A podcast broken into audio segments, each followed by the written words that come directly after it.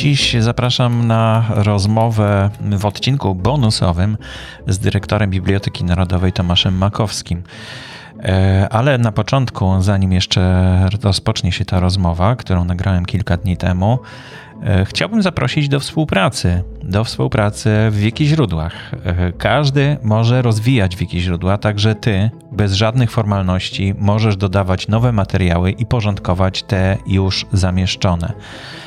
Pod linkiem, który będzie w notatkach do audycji, można zobaczyć, nad czym obecnie pracujemy. Wszyscy pracujemy tutaj społecznie w poszanowaniu praw użytkowników, wolontariuszy i autorów.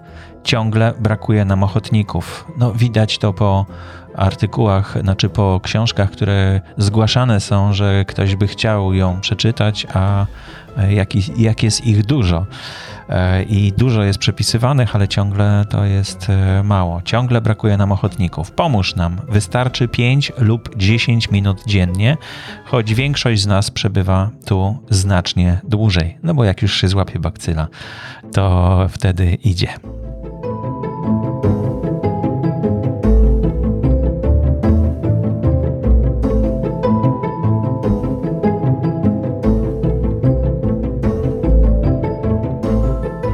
Chciałem również zaprosić Was do współpracy przy tym podcaście, dlatego że tak jak w czasopiśmie, każdy może mieć swoją rubrykę. Jeśli będzie coś znajdzie dla siebie, jakąś propozycję, to bardzo proszę.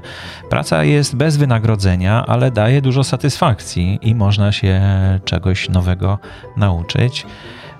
Może to być przeczytany przepis kucharski, na przykład ciekawe fragmenty czasopism, reklama w czasopismach, jakiś temat, który Was zainteresuje, o którym chcielibyście cyklicznie raz w miesiącu opowiedzieć. Dzisiejszy odcinek jest odcinkiem bonusowym, to taki odcinek dodatkowy ponad to, co normalnie planuję, chociaż nie jest wykluczone, że co miesiąc będzie się pojawiał taki odcinek bonusowy, który nie będzie omawiał tego, co się wydarzyło w Wikiźródłach, tylko będzie zahaczał o jakieś inne tematy. Już dość dużo jest nowych pomysłów. Mam nadzieję, że te pomysły jeszcze zostaną zweryfikowane podczas najbliższego zlotu, w najbliższy weekend, gdzie się spotkamy z Wikiskrybami, a kontaktujcie się ze mną w sprawie tej współpracy, o której mówiłem, boryskozielski@wikiradio.com.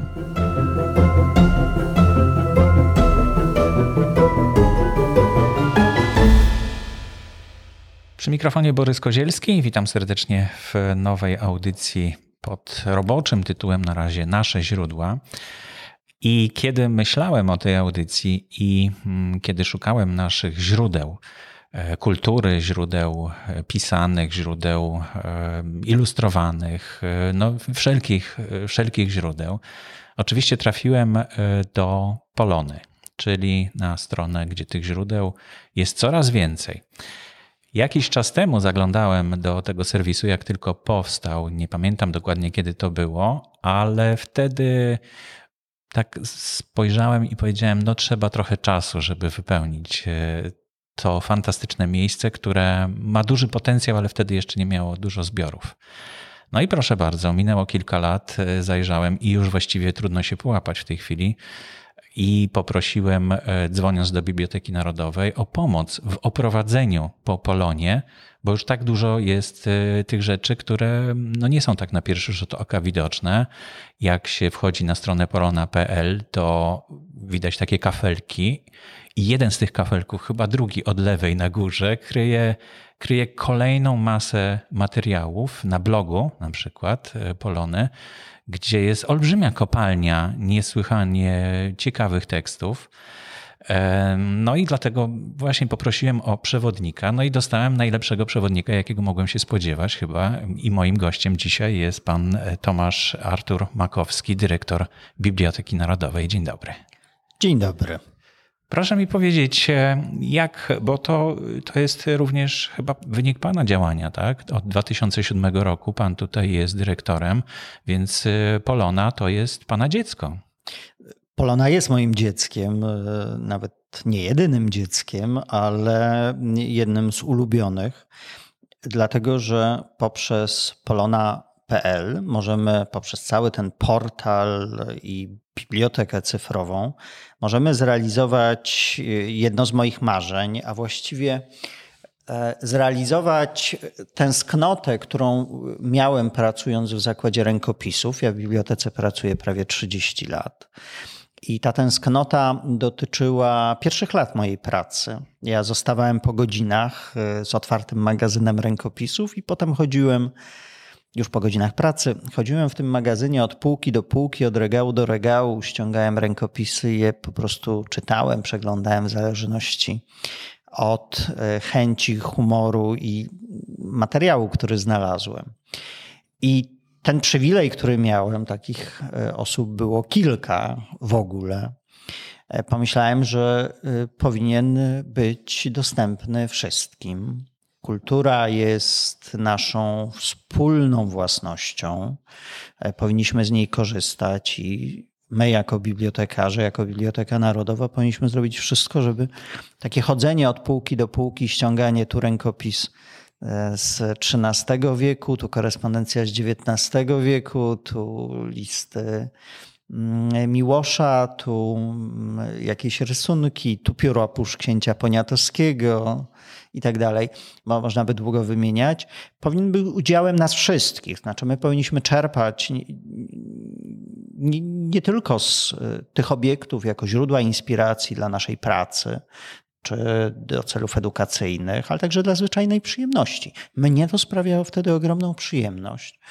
Więc hasło Biblioteki Narodowej realizowane w ostatnich latach brzmiące "Otwieramy magazyny" jest realizowane przez Polonę, która ma w tej chwili 3,5 miliona obiektów dostępnych, zeskanowanych. Nie wszystkie oczywiście w otwartym internecie z powodu praw autorskich, ale są dostępne w każdej bibliotece w Polsce, bo nawet jeżeli są objęte prawem autorskim, to każdy z Państwa może pójść do najbliższej biblioteki publicznej, do bardzo wielu bibliotek uniwersyteckich i powiedzieć, że proszę o dostęp do cyfrowej wypożyczalni akademika i wszystkie rzeczy pod prawem autorskim tam są dostępne, więc nawet najmniejsza biblioteka gminna w Polsce na najdalej wysuniętych terenach na wschód czy na zachód ma dostęp do magazynu Biblioteki Narodowej, taki właściwie jaki miałem wtedy ja jako jeden z niewielu.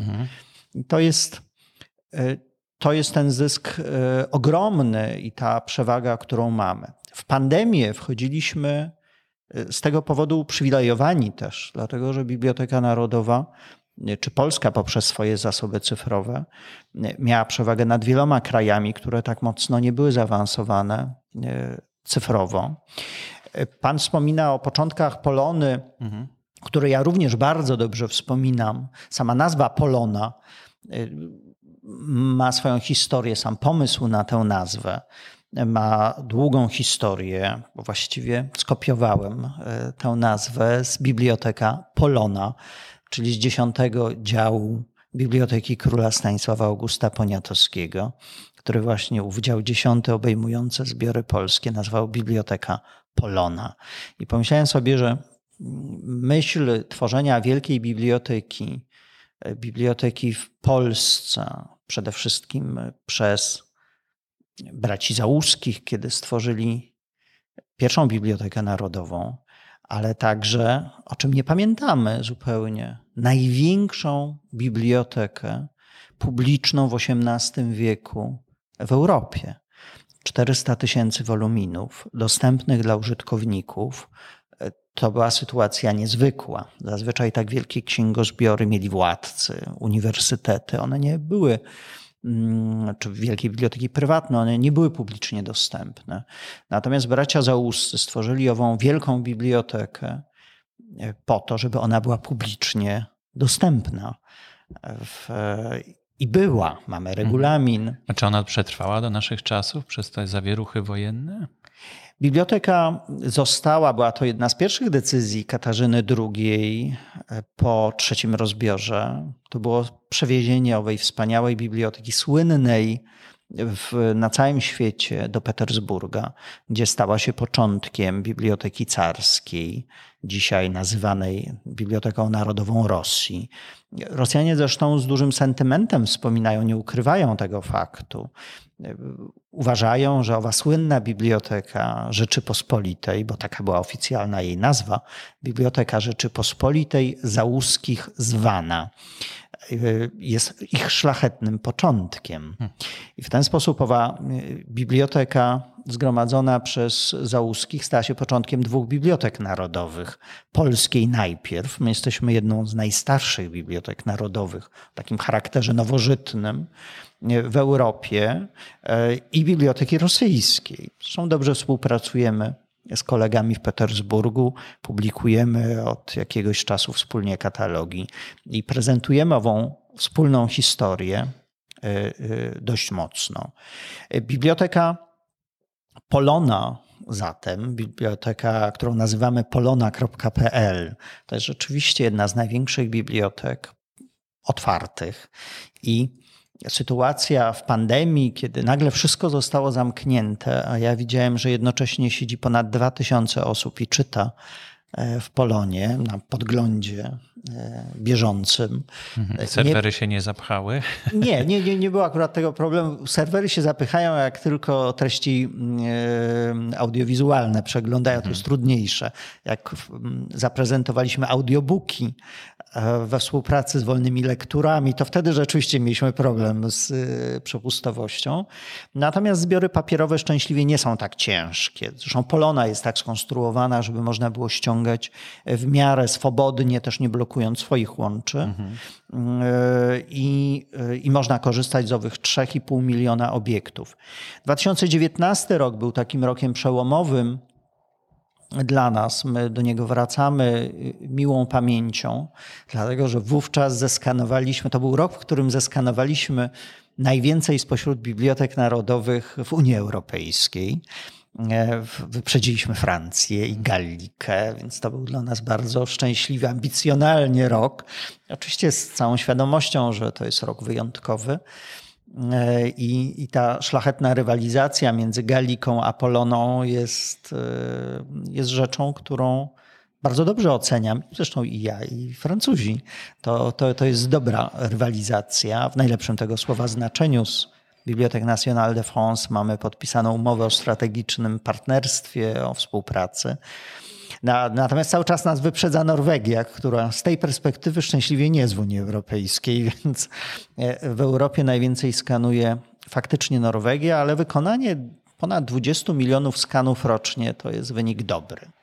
Także początki Polony były oczywiście ograniczone, bo też mieliśmy ograniczone środki oraz nie było tego, co dziś nie jest już przeszkodą. To znaczy my przeszliśmy, my jako biblioteka i my jako bibliotekarze, jako pracownicy Biblioteki Narodowej, rewolucję w myśleniu. Dzisiaj każdy z nas, kiedy myśli o tradycyjnym udostępnianiu, to już najczęściej myśli o cyfrowym udostępnianiu. No dokładnie. Ja pamiętam te czasy, 2006, 5, 6, 7 rok, kiedy instytucje państwowe, muzea, bały się wręcz udostępniania zbiorów w internecie, bo kto wtedy przyjdzie oglądać to na żywo, prawda? Takie było wtedy podejście. To chyba się bardzo zmieniło, prawda? Czy pan tutaj musiał przełamywać jakieś bariery wewnątrz w tej instytucji, w Bibliotece Narodowej? To się oczywiście zmieniło. To się w części stało samo, a w części trzeba było jednak pomóc, bo obawa, o której pan wspomina, że jeżeli udostępnimy wszystko w internecie, to nikt do nas nie przyjdzie fizycznie, jest obawą zrozumiałą, choć bezpodstawną. My nie mamy naturalnej potrzeby korzystania z kultury, a już tym bardziej nie mamy naturalnej potrzeby korzystania z tekstów pisanych. My się rodzimy analfabetami. Nas do tego trzeba wychować, nauczyć też przyjemności z czytania oraz wykorzystania tekstów, które są dostępne. Znaczy, jeżeli nie udostępnimy w formie darmowej dużej części kultury, to nikt nie będzie chciał za nią zapłacić, bo właśnie nie mamy tej naturalnej potrzeby wyciągnięcia 10, 20 czy 100 złotych. to nam wskazuje, że my stale musimy dostarczać treści w sposób atrakcyjny, żebyśmy w ogóle, żeby ci, którzy z nas nie mają rozbudzonej potrzeby korzystania pogłębionej z kultury, chcieli do niej sięgnąć. Żeby dali się wciągnąć. Żeby dali się wciągnąć, dlatego że alternatywne sposoby spędzania czasu są dostępne i są przyjemne. Więc udostępnianie... No, nie wydaje mi się, żeby to o czym pan mówi, te gry, tak, powiedzmy komputerowe na przykład, czy jakieś inne sposoby spędzania czasu mogły zastąpić oglądanie rękopisów Krzysztofa Kamila Baczyńskiego, które można obejrzeć. Może mogą zastąpić, tylko my uważamy, że to jest złe i dla każdego z nas, dla naszego rozwoju, ale także to jest bogactwo, z którego powinniśmy korzystać.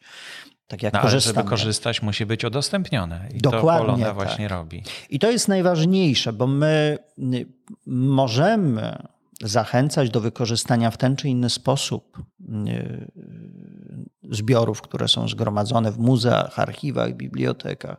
Ale najważniejsze jest to, żeby udostępnić zasób, żeby ludzie w sposób otwarty i wolny mogli z tego, co zgromadziliśmy, korzystać. Wyobraźnia jest nieograniczona i my też nie jesteśmy w stanie wyobrazić sobie, w jaki sposób można wykorzystać treści. No teraz wiadomo, że w e-bookach się czyta, tak, głównie książki. Jest dużo wygodniej, bo można cały księgozbiór mieć w plecaku w jednej małej książeczce, tak naprawdę. Mieć setki, a nawet tysiące książek. Na pewno słyszał pan o projekcie Wiki Źródła.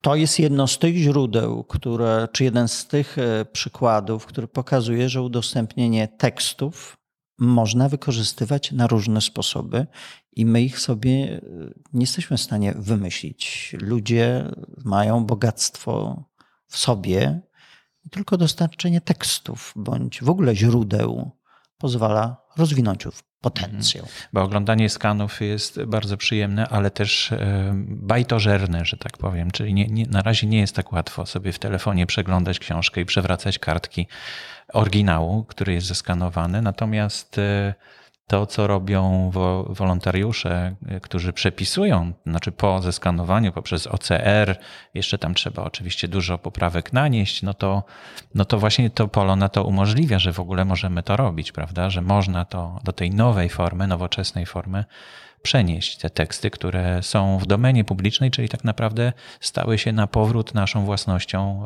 kultury całej naszej, prawda? Także... I możemy wyszukiwać to, co jest też ważne i to, co jest dużym naszym przywilejem w ogóle jako ludzi żyjących obecnie. My oczywiście uważamy, że to może nie wszystko jest dostępne od razu, ale jesteśmy uprzywilejowani w poszukiwaniu tekstów i naukowcy, ale także my jako ludzie ciekawi świata możemy wyszukiwać w inny sposób. I oczywiście same obrazy stron obiektów wcześniej wydrukowanych, to jest za mało. My chcemy przeszukiwać treść, szukać konkretnych słów, konkretnej frazy. Bo w Polonie nie ma takiej jest możliwości. Jest taka możliwość, oczywiście, że jest. Tak? I w Polonie, tak, jest ocerowana duża część materiału.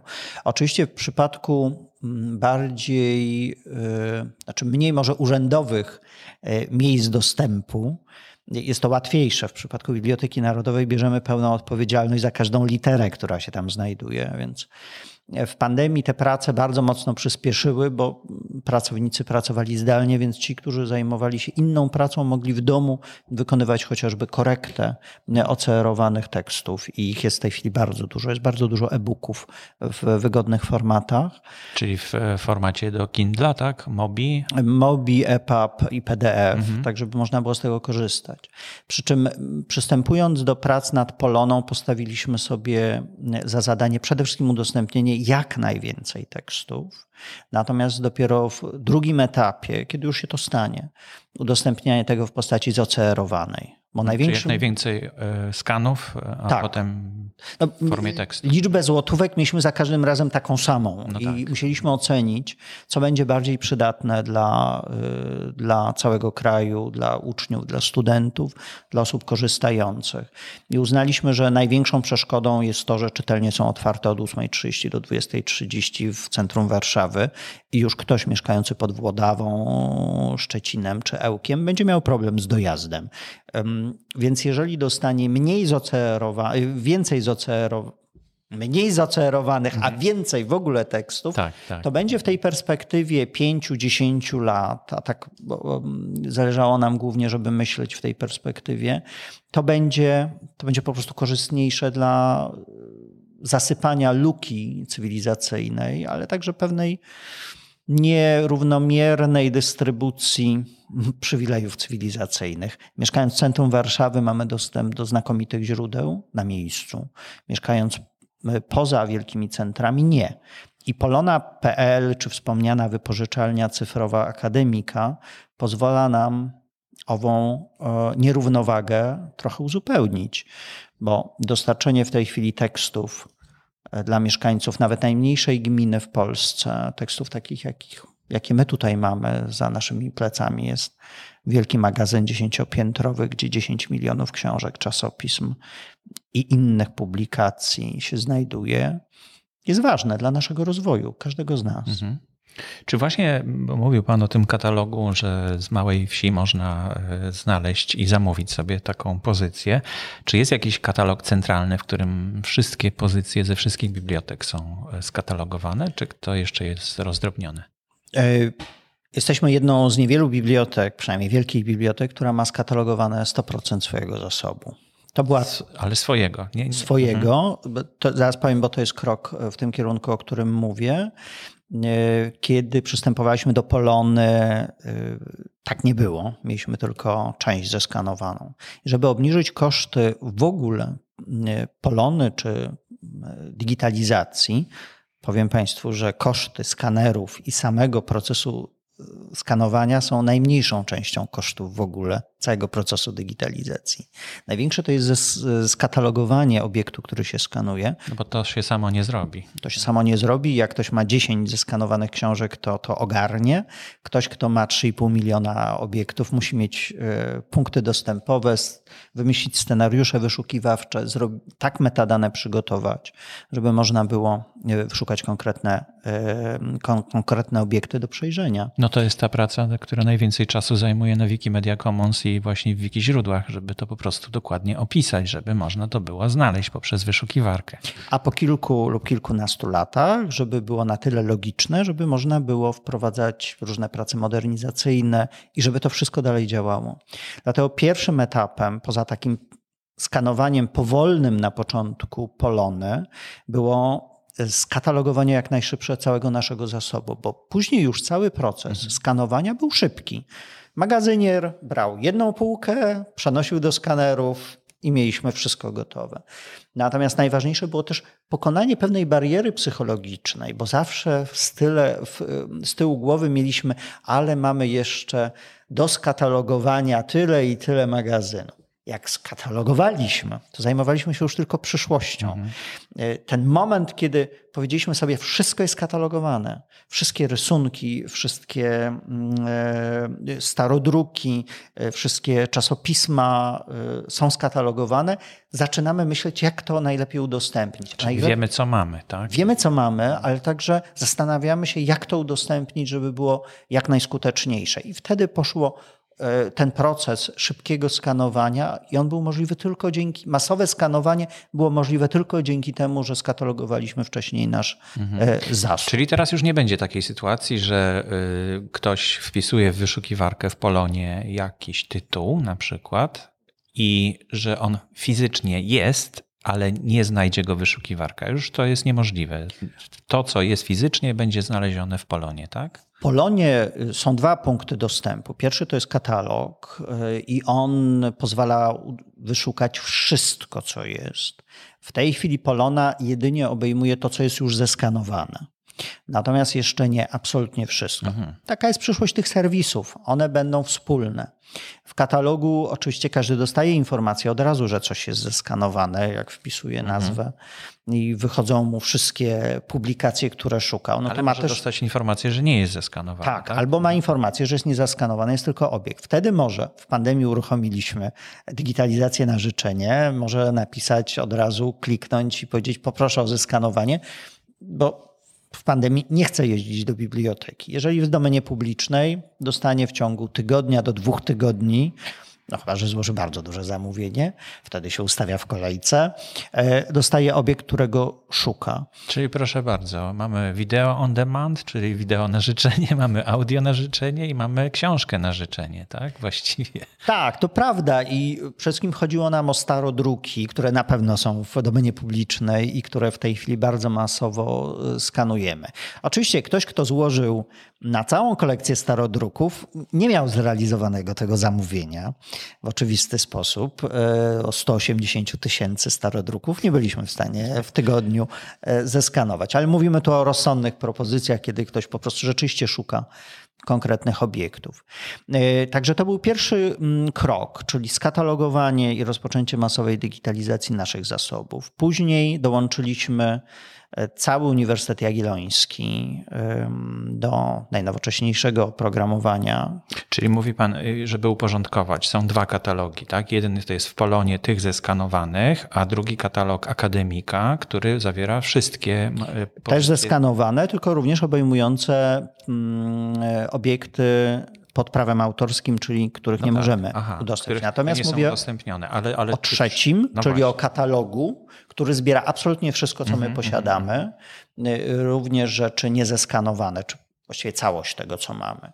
I to jest oprogramowanie też już w tej chwili światowe, bo używają go najlepsze firmy na świecie, największe biblioteki uniwersyteckie na całym świecie i narodowe, więc jesteśmy zadowoleni, że korzystamy z takiego oprogramowania również. Dołączyliśmy 40 bibliotek Uniwersytetu Jagiellońskiego. To są już połączone katalogi, w tym Bibliotekę Jagiellońską, największą i najstarszą bibliotekę uniwersytecką w Polsce. Dołączyliśmy 2 wielkie biblioteki wojewódzkie w Lublinie i w Kielcach. I to był ten pierwszy etap budowania wielkiego centralnego katalogu, czy właściwie ogólnokrajowej platformy dostępu do zasobów bibliotecznych. W tym roku dołączyły do tego Biblioteka Uniwersytetu Mikołaja Kopernika. Już wszystkie zasoby w Toruniu są również dostępne. I Biblioteka KUL, która ma wspaniałe zbiory historyczne, jak archiwum filomatów, plus znakomite zbiory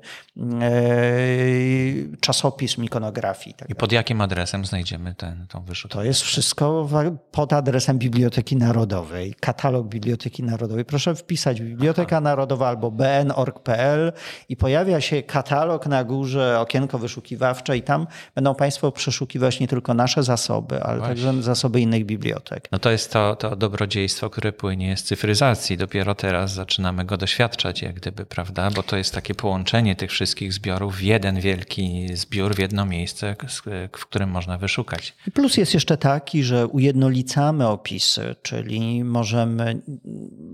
Oczywiście też ogromnym plusem dla innych bibliotek jest to, że nie muszą katalogować samodzielnie, bo w Bibliotece Narodowej od wielu już lat jest wprowadzony tryb 24-godzinnego katalogowania, czyli książka, która wpływa w poniedziałek do kancelarii, we wtorek już jest skatalogowana. Dzięki czemu inne biblioteki nie muszą tracić czasu, tylko kopiują rekord, a właściwie już w tym oprogramowaniu nie kopiują, tylko dopisują swoją sygnaturę. Nic więcej nie wymaga, wszystko jest w czasie rzeczywistym, się odbywa. W ciągu najbliższych 5 lat podłączymy następnych 500 bibliotek. Więc rzeczywiście w tej chwili trwają intensywne prace. Chodzi o to, żeby nie tracić niepotrzebnego czasu. W świecie cyfrowym czy świat cyfrowy ma tę zaletę, że nie trzeba wykonywać wielu prac, które wcześniej trzeba było wykonywać. I specjalizacja w tej powszechnej bibliotece, jaką jest internet, specjalizacja poszczególnych instytucjonalnych bibliotek, jak Narodowa, czy Biblioteka Jagiellońska czy inne, jest kluczowa dla wykorzystania potencjału. W XIX wieku każda z bibliotek musiała samodzielnie katalogować wszystko. Dzisiaj już nie musi. I podobnie ze zbiorami cyfrowymi. To, co jest u nas zeskanowane masowo, też nie musi być w innych bibliotekach skanowane, a biblioteki mogą z tego skorzystać. Bo wszystko to, co my przygotowujemy, nasze serwisy są przygotowane tak z otwartym API, żeby każdy mógł skorzystać i każdy może zassać z Polony, z polona.pl, wszystko, co go interesuje i udostępnić u siebie. No... Dużo tematów. Ja mam tutaj wypisanych jeszcze kilka ładnych tematów, których chyba nie zdążymy poruszyć. Właśnie tak pytałem pana dyrektora, dlaczego jeszcze nie ma podcastu na temat waszego, bo tyle tematów, myślę, co tydzień mógłby nowy odcinek śmiało powstać i to byłby bardzo bogaty, bo mieliśmy porozmawiać o blogu Polony, który jest bardzo bogaty, podzielony na wiele sekcji, na różne tematy, w którym bardzo niezwykłe osobistości tam występują. Także to warto też spojrzeć, chociaż trudno je wypatrzyć, tak jak mówiłem, drugi kafelek od lewej na górze. Ale mam jeszcze takie pytanie w związku z tym, że niedługo spotykamy się z wikipedystami, z wikiskrybami na konferencji Źródłosłów. Raz na jakiś czas spotykamy się na takiej konferencji. O to, w jaki sposób... Czy można na przykład wrzucić tak zwaną kwerendę, wyszukiwanie u państwa w Polonie, czy właśnie w tym katalogu głównym, żeby wyszukać autorów, którzy właśnie przechodzą do domeny publicznej, bo to jest to co staje się ponownie naszą własnością, prawda? Czyli 70 lat po śmierci autora plus do końca roku jeszcze musi minąć czasu, żeby ta własność trafiła z powrotem do domeny publicznej. Ale sporo autorów jest nieznanych. Wiemy tylko o dacie i publikacji, na przykład książeczki, którą pisał na przykład pod jakimś pseudonimem i w ogóle nie wiemy, kto to był. I czy wtedy obowiązują jakieś zasady określania, że na przykład skoro minęło 100 lat od wydania tej książki, to przyjmujemy, że autor raczej już nie żyje? Czy są jakieś takie zasady? Czy to jest prawem jakoś usankcjonowane? Czy możemy tak to wykonywać? Czy po prostu to są takie dzieła osierocone, które leżą na półce i czekają nie wiadomo na co, tak? To jest bardziej skomplikowane niż tylko 70 lat od śmierci autora, bo wiemy, że dzieła rozpowszechnione inaczej są traktowane. Też nie zawsze znamy datę śmierci poszczególnych osób. Dlatego w bibliotece została powołana pracownia praw autorskich, żeby rozstrzygać tego rodzaju kwestie, że każde zamówienie czytelnicze chociażby jest kierowane do pracowni praw autorskich. Wtedy jest sprawdzane na przykład, czy nie można już uwolnić danej osoby. Natomiast katalog rzeczywiście pozwala i wyszukać wszystkie i znane i mniej znane osoby i ich daty życia. Bez problemu my ustalamy podstawowe metadane. Zmieniliśmy też sposób katalogowania na deskryptorowy jako pierwsza Biblioteka Narodowa. Teraz inne biblioteki idą również tym tropem, żeby można było facetowo przeszukiwać we wszystkie strony możliwe. Wcześniej to było niemożliwe, dzisiaj już mogą państwo wyszukiwać. I o ile dla obiektów obecnie publikowanych jest to proste, dla tych starszych oczywiście trudniejsze, ale chcemy, żeby też dostęp treściowy był większy, tematowanie publikacji, które też są do wykorzystania. Proszę korzystać z facet, które są w naszym katalogu. One w tej chwili są bardzo bogate, bardzo mocno rozwijamy. To, co też jest przewagą naszego katalogu, to jest to, że zbiory są katalogowane przez specjalistów. Zakład Katalogowania Dziedzinowego składa się ze specjalistów w poszczególnych dyscyplinach. Biologię kataloguje doktor biologii, historię historyk, architekturę. To niezwykle cenne jest, tak, bo to będzie dobrze opisane. Tak, i to jest dobrze opisane i dzięki temu są bardzo nieraz wyrafinowane. Kulinaria, osoba, która się zajmuje kulinariami, jakby każda z tych dyscyplin, zarówno lifestyle'owych, jak i tych bardzo poważnych naukowych, naukowych jest reprezentowana przez specjalistów. Stąd też dużo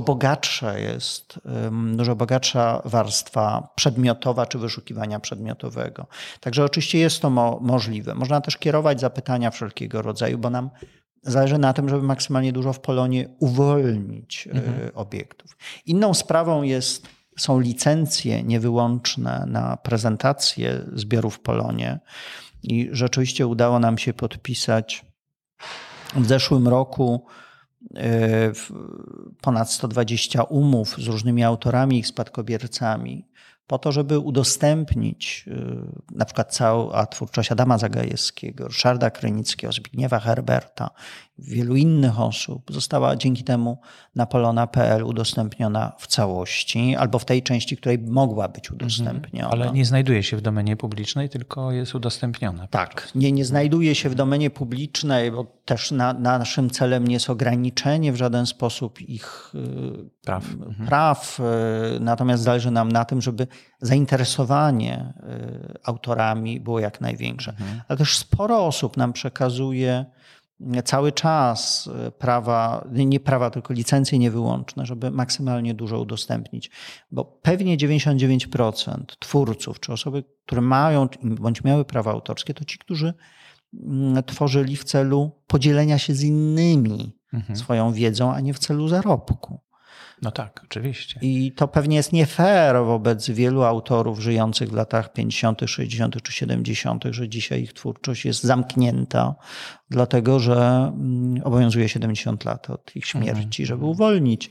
No ale to spadkobiercy mają tutaj, rzeczywiście trzeba do nich dotrzeć i wtedy z nimi rozmawiać. Dla wielu nie ma spadkobierców, tak, więc to są inne sprawy. Więc my chętnie, Polska akurat szczególnie jest doświadczona z tego tytułu, dlatego że w PRL-u nie szanowano praw autorskich, więc też umów bardzo wielu nie podpisywano. My dzisiaj nie możemy dotrzeć nawet do wielu osób, bo oni byli nieświadomi tych praw. Nieco inaczej to wygląda. To nawet dzisiaj nie są świadomi, to wie pan, to nie jest... Ale wracając jeszcze do tych starszych wydawnictw, do których nie mamy wątpliwości, że one są w domenie publicznej, chciałem się zapytać o taką rzecz, bo zgłaszane było też takie pytanie, czy jeśli któryś z wolontariuszy znajdzie na przykład w Allegro jakąś książkę, której nie ma w Bibliotece Narodowej, a warto by było, żeby była, prawda? No bo jest to, wydaje się, oczywiste. To w jaki sposób można to zgłosić? Bo ja rozumiem, że jeśli ktoś zadzwoni, prawda, i powie, że w Allegro jest taka książka, może ją kupicie, to od razu jest takie z tyłu głowy, że no to ktoś tam wstawił sobie swoją książkę i chce ją sprzedać, prawda? Ale jak to weryfikujecie? Czy takie rzeczy się dzieją? Czy można zadzwonić w ten sposób i poinformować o czymś takim? Bo może to rzeczywiście być coś bardzo cennego, prawda? Coś, czego skoro nie ma tego w Bibliotece Narodowej, a może powinno być. I to robimy. Proszę, najłatwiej proszę skopiować link i wysłać, nieważne czy to jest Allegro, czy jakiekolwiek inne źródło, i wysłać do Biblioteki Narodowej. My oczywiście wycenę każdą z tych publikacji dokonujemy niezależnie. Jest komisja, która aprobuje. No tak, ale to zakupy. Potrzebna jest szybka ścieżka, bo to... Jest szybka ścieżka. Jest. Za każdym razem teraz właśnie dokonuje się zakup w Nowym Jorku tym razem jednej książki dla nas.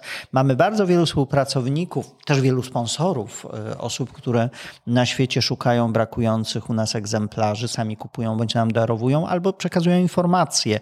Tutaj jest taka książka i udaje się nawet jeszcze z XVI wieku kupić braki. Biblioteka Narodowa, jak wspomnieliśmy, pierwsza Biblioteka Narodowa przestała istnieć w 1795 roku i została wznowiona dopiero w II Rzeczpospolitej, faktycznie już po 1918. Więc my mamy taki oczywistą lukę na 120 lat. I nie było Biblioteki Narodowej, która gromadziła egzemplarz obowiązkowy, tak jak w I Rzeczpospolitej była to Biblioteka Załuskich, bo prawo do egzemplarza obowiązkowego pochodzi z 1780 roku. To jeszcze Sejm I Rzeczpospolitej uchwalił.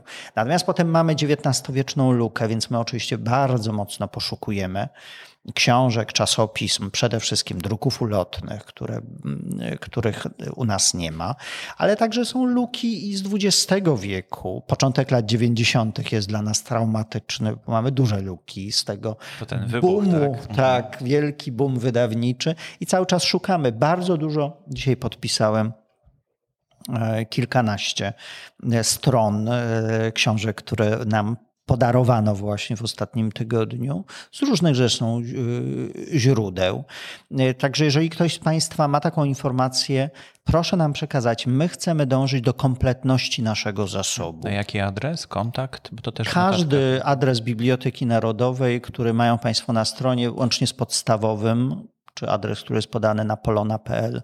Proszę tam pisać, on automatycznie trafia do zakładu gromadzenia i uzupełniania zbiorów i jest przekazywany. I powiem Panu, że bardzo dużo udało nam się w ostatnim okresie dostać od wielu osób oraz bardzo dużo kupić. Kiedy rozpoczęliśmy kilka lat temu akcje właśnie uzupełniania zbiorów, zgłosiły się do nas bardzo nieoczywiste podmioty.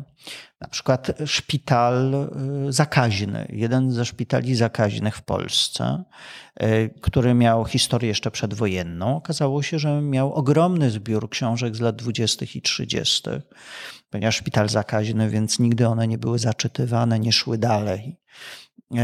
I okazało się, że było bardzo wiele tytułów, których nie mieliśmy. Przyjęliśmy to z wdzięcznością. U nas akurat każda książka, która trafia do magazynu, najpierw idzie do odkażania, więc to problem nie jest. Ale... Więc okazało się, że nigdy by nam nie przyszło do głowy szukać właśnie tam brakujących egzemplarzy. A to był likwidowany księgownik? Nie. To po prostu ktoś usłyszał o akcji poszukiwania brakujących egzemplarzy sprzed kilku lat i skojarzył, zamiast wyrzucić na śmietnik, postanowił nam przekazać. Jesteśmy bardzo wdzięczni, bo czasami właśnie w takich miejscach pojawiają się książki bezcenne, bo nikt ich nie przechowywał. Traktaty filozoficzne są przechowywane bardzo pieczołowicie, a książki kucharskie, podręczniki szkolne... Te najprostsze takie, świadczące o naszym codziennym życiu. Często. Dokładnie tak. Najbardziej chyba zaczytaną, mówię cyfrowo w Polonie najbardziej zaczynane są książki kucharskie oraz książki telefoniczne przedwojenne.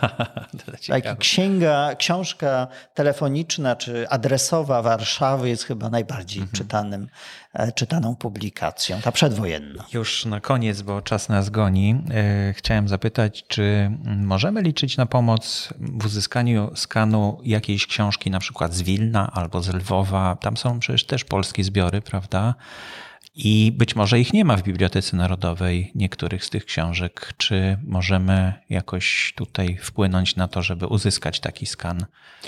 Jest taka współpraca międzynarodowa? Jest bardzo bliska współpraca międzynarodowa, nie tylko z Wilnem i z Lwowem, co jest oczywiste, ale także z innymi miejscami, znaczy obcymi bibliotekami, ale także polonijnymi bibliotekami w różnych miejscach, nieraz o bardzo długiej historii, jak Biblioteka Polska w Paryżu chociażby, ale zbiory z terenów historycznych Rzeczpospolitej, czyli mówimy tutaj chociażby o Wilnie czy o Lwowie, również są przez nas gromadzone. My traktujemy granice Rzeczypospolitej jeszcze z pierwszej Rzeczypospolitej, uważając, że powinniśmy zgromadzić, bo to jest część naszej historii i każda informacja o drukach wileńskich czy lwowskich jest dla nas po prostu interesująca.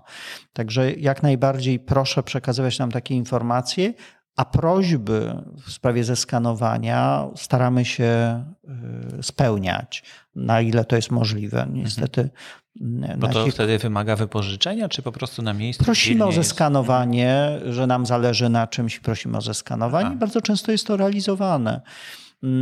Mamy centralne europejskie inicjatywy, jak Europeana chociażby, i wtedy zachęcamy, zeskanujcie to, bo dla nas to jest ważne, bo będziemy mogli w Europeanie to ze sobą połączyć. Wiki jest też powszechnie uznanym miejscem, więc też bibliotekarze już się nie obrażają na wszystkie pomysły Wikipedii.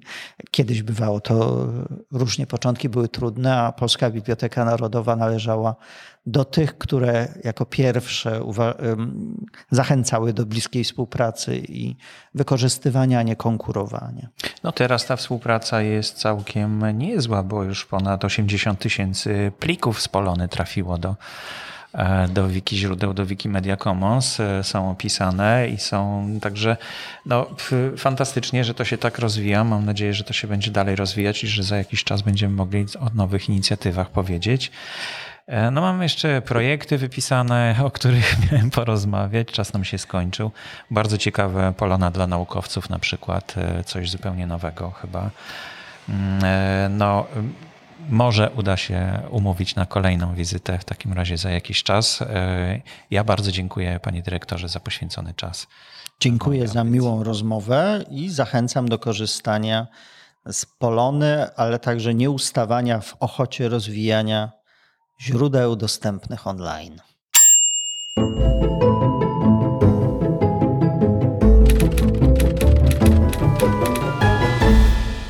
No i na zakończenie chciałem zaprosić wszystkich słuchaczy, którzy jeszcze nie subskrybują tego podcastu, do kliknięcia na przycisk, który umożliwi wam śledzenie nowych odcinków, no bo następny odcinek nie będzie tak szybko. Dopiero podejrzewam na początku października ukaże się odcinek opisujący, co wydarzyło się w wiki źródłach we wrześniu i jaka jest sylwetka miesiąca na przyszły miesiąc w październiku. Nie zdradzę, ja już wiem, co jest planowane i już do tego się szykuję, ale to jeszcze się może zmienić. W każdym razie można zapisać się na subskrypcję w czytniku, po prostu subskrybując ten podcast, albo zapisać się na subskrypcję e-mail. I link do tej subskrypcji e-mailowej jest w notatkach do dzisiejszej audycji i można go teraz kliknąć też w rozdziale tego podcastu. Kontakt ze mną boryskozielski@wikiradio.org. Ten projekt jest realizowany w ramach nieodpłatnej działalności statutowej Fundacji Otwórz się. Będziemy bardzo wdzięczni, jeśli zechcesz pomóc w produkcji kolejnych odcinków, przekazując darowiznę na konto, które znaleźć można na stronie otwórzsie.org.pl/dotacje. Odcinki dostępne są na licencji Creative Commons uznania autorstwa 3.0, dostępnej pod adresem, który jest w notatkach do audycji. Uznanie autorstwa można oznaczyć, pozostawiając zapowiedź końcową odcinka, której teraz słuchacie, lub w przypadku wykorzystania fragmentów poprzez zamieszczenie informacji wykorzystano fragment podcastu pod tytułem Nasze źródła. Ja już kończę, ktoś do mnie dzwoni, więc może coś w sprawie naszych źródeł się ktoś odzywa. Dziękuję bardzo, do usłyszenia.